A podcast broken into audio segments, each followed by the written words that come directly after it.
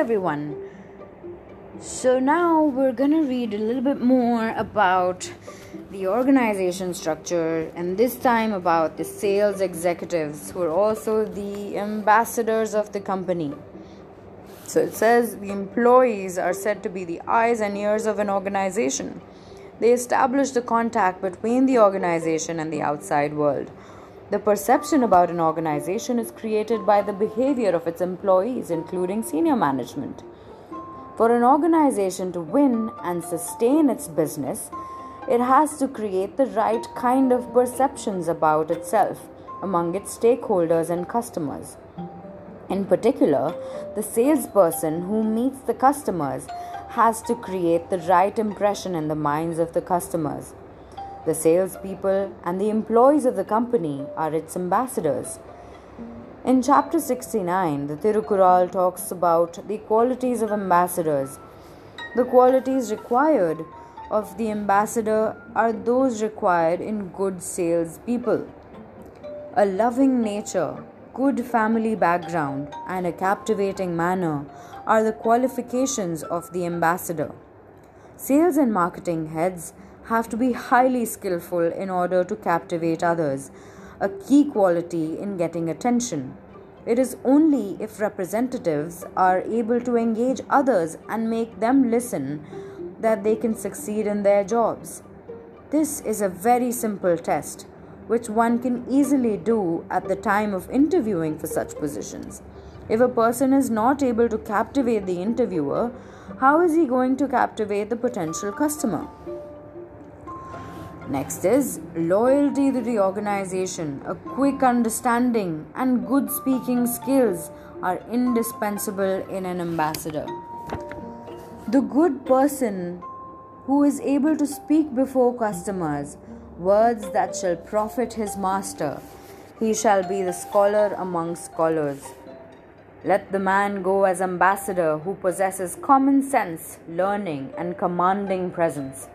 Conciseness and ordering of speech, sweetness of tongue, and a careful eschewing of all disagreeable language are very important qualities for an ambassador. Learning, self confidence, composure, persuasive speech, and an instinct for what is good for each occasion are the qualifications of an ambassador. The qualities required for an ambassador salesperson are clearly summarized above. The first and foremost is the loyalty to the prince or the organization. Only if there is loyalty will he use his skills for the benefit of the prince or the organization. Otherwise, even though he may possess all other qualities, he will not be useful to the prince and the organization. In today's age, as we are not able to assess the loyalty of a person, we try to ensure loyalty by monetary rewards and by imposing non compete clauses and stipulations relating to conflict of interest. Other major qualities prescribed are commanding presence. Only persons with commanding presence can make others listen to what they say. Good communication skills. This aspect is further elaborated as conciseness and ordering of speech, persuasive language, sweetness of tongue, and avoidance of disagreeable language. It is very difficult to get people who have these four skills. Most of the people are weak in conciseness and sequencing. Some people are not persuasive. Quite a lot of people use disagreeable language.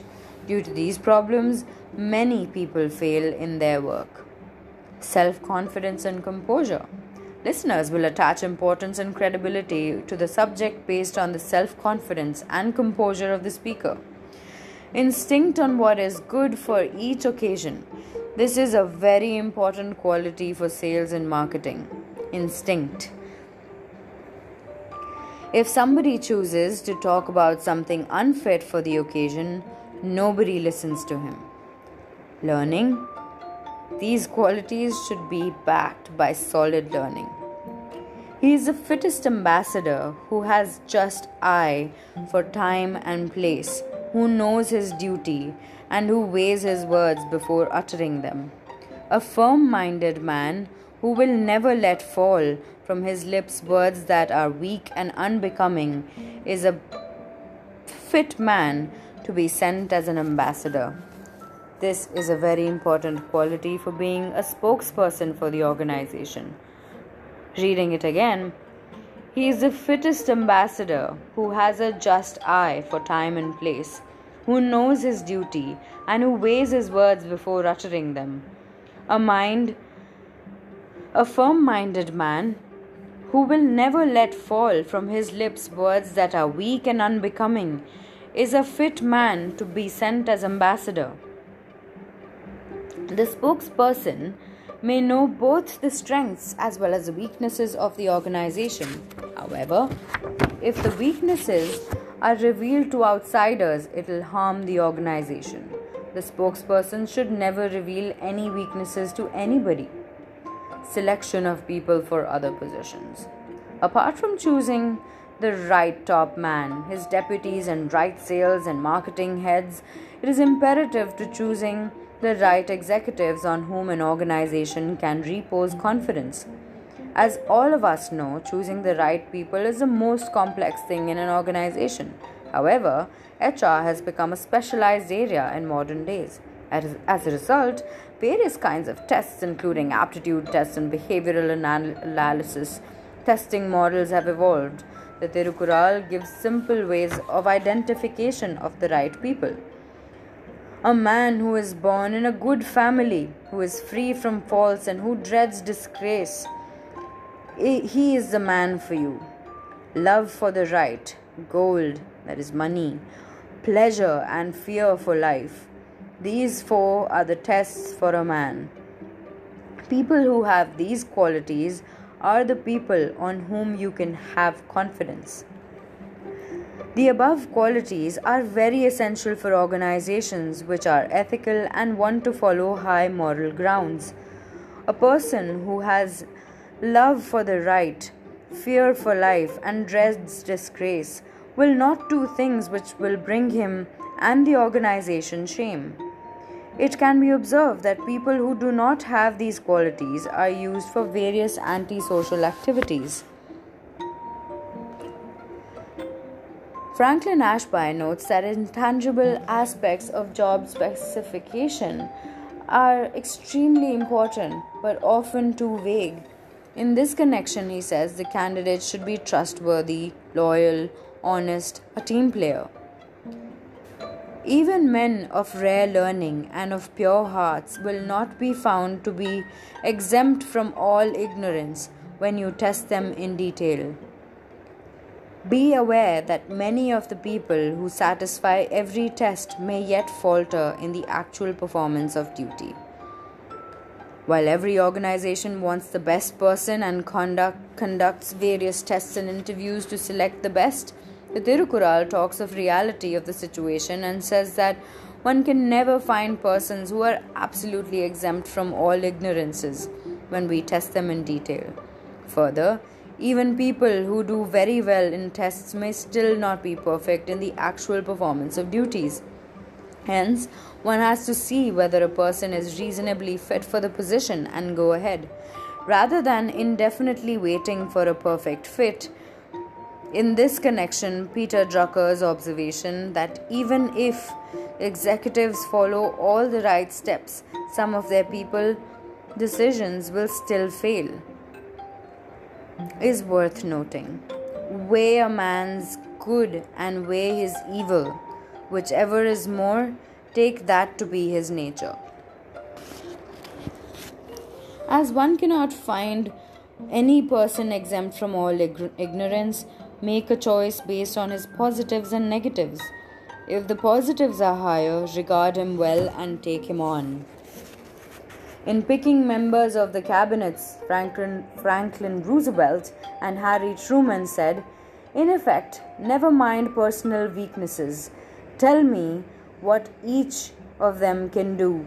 It may not be a coincidence that these two presidents had very strong cabinets in the 20th century US history. One can determine from the above that a person's capability is more important in his selection than what he lacks. One should be entrusted to men in consideration of their expert knowledge and patient exertion, not for your love towards that person. If you choose an unfit person for your job just because you love and you like him, he will lead you to endless follies. Quite often, people choose somebody for a job as he knows that other person.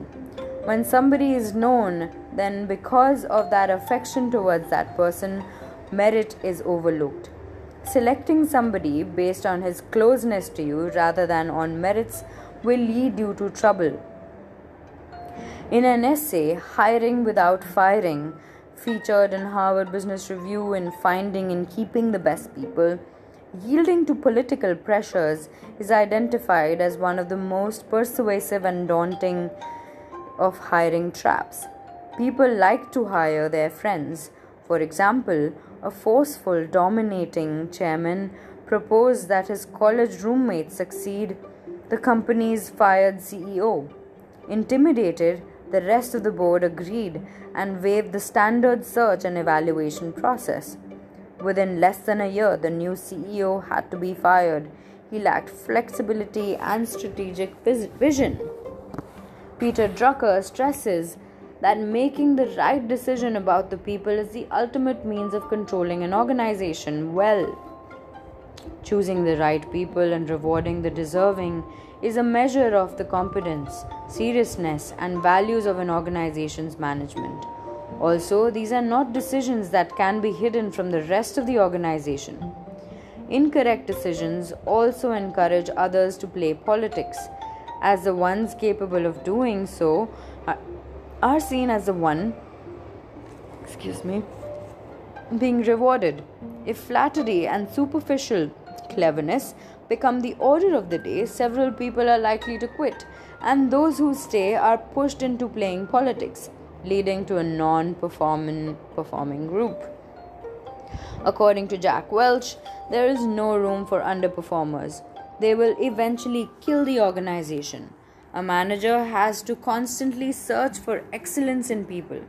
To execute the task at hand, managers need to fo- need people who exceed expectations on a consistent basis. Identification of such people is one of the most difficult things to do, but also one of the most necessary. We'll go into more of these in the next session. Stay tuned. Thanks for listening.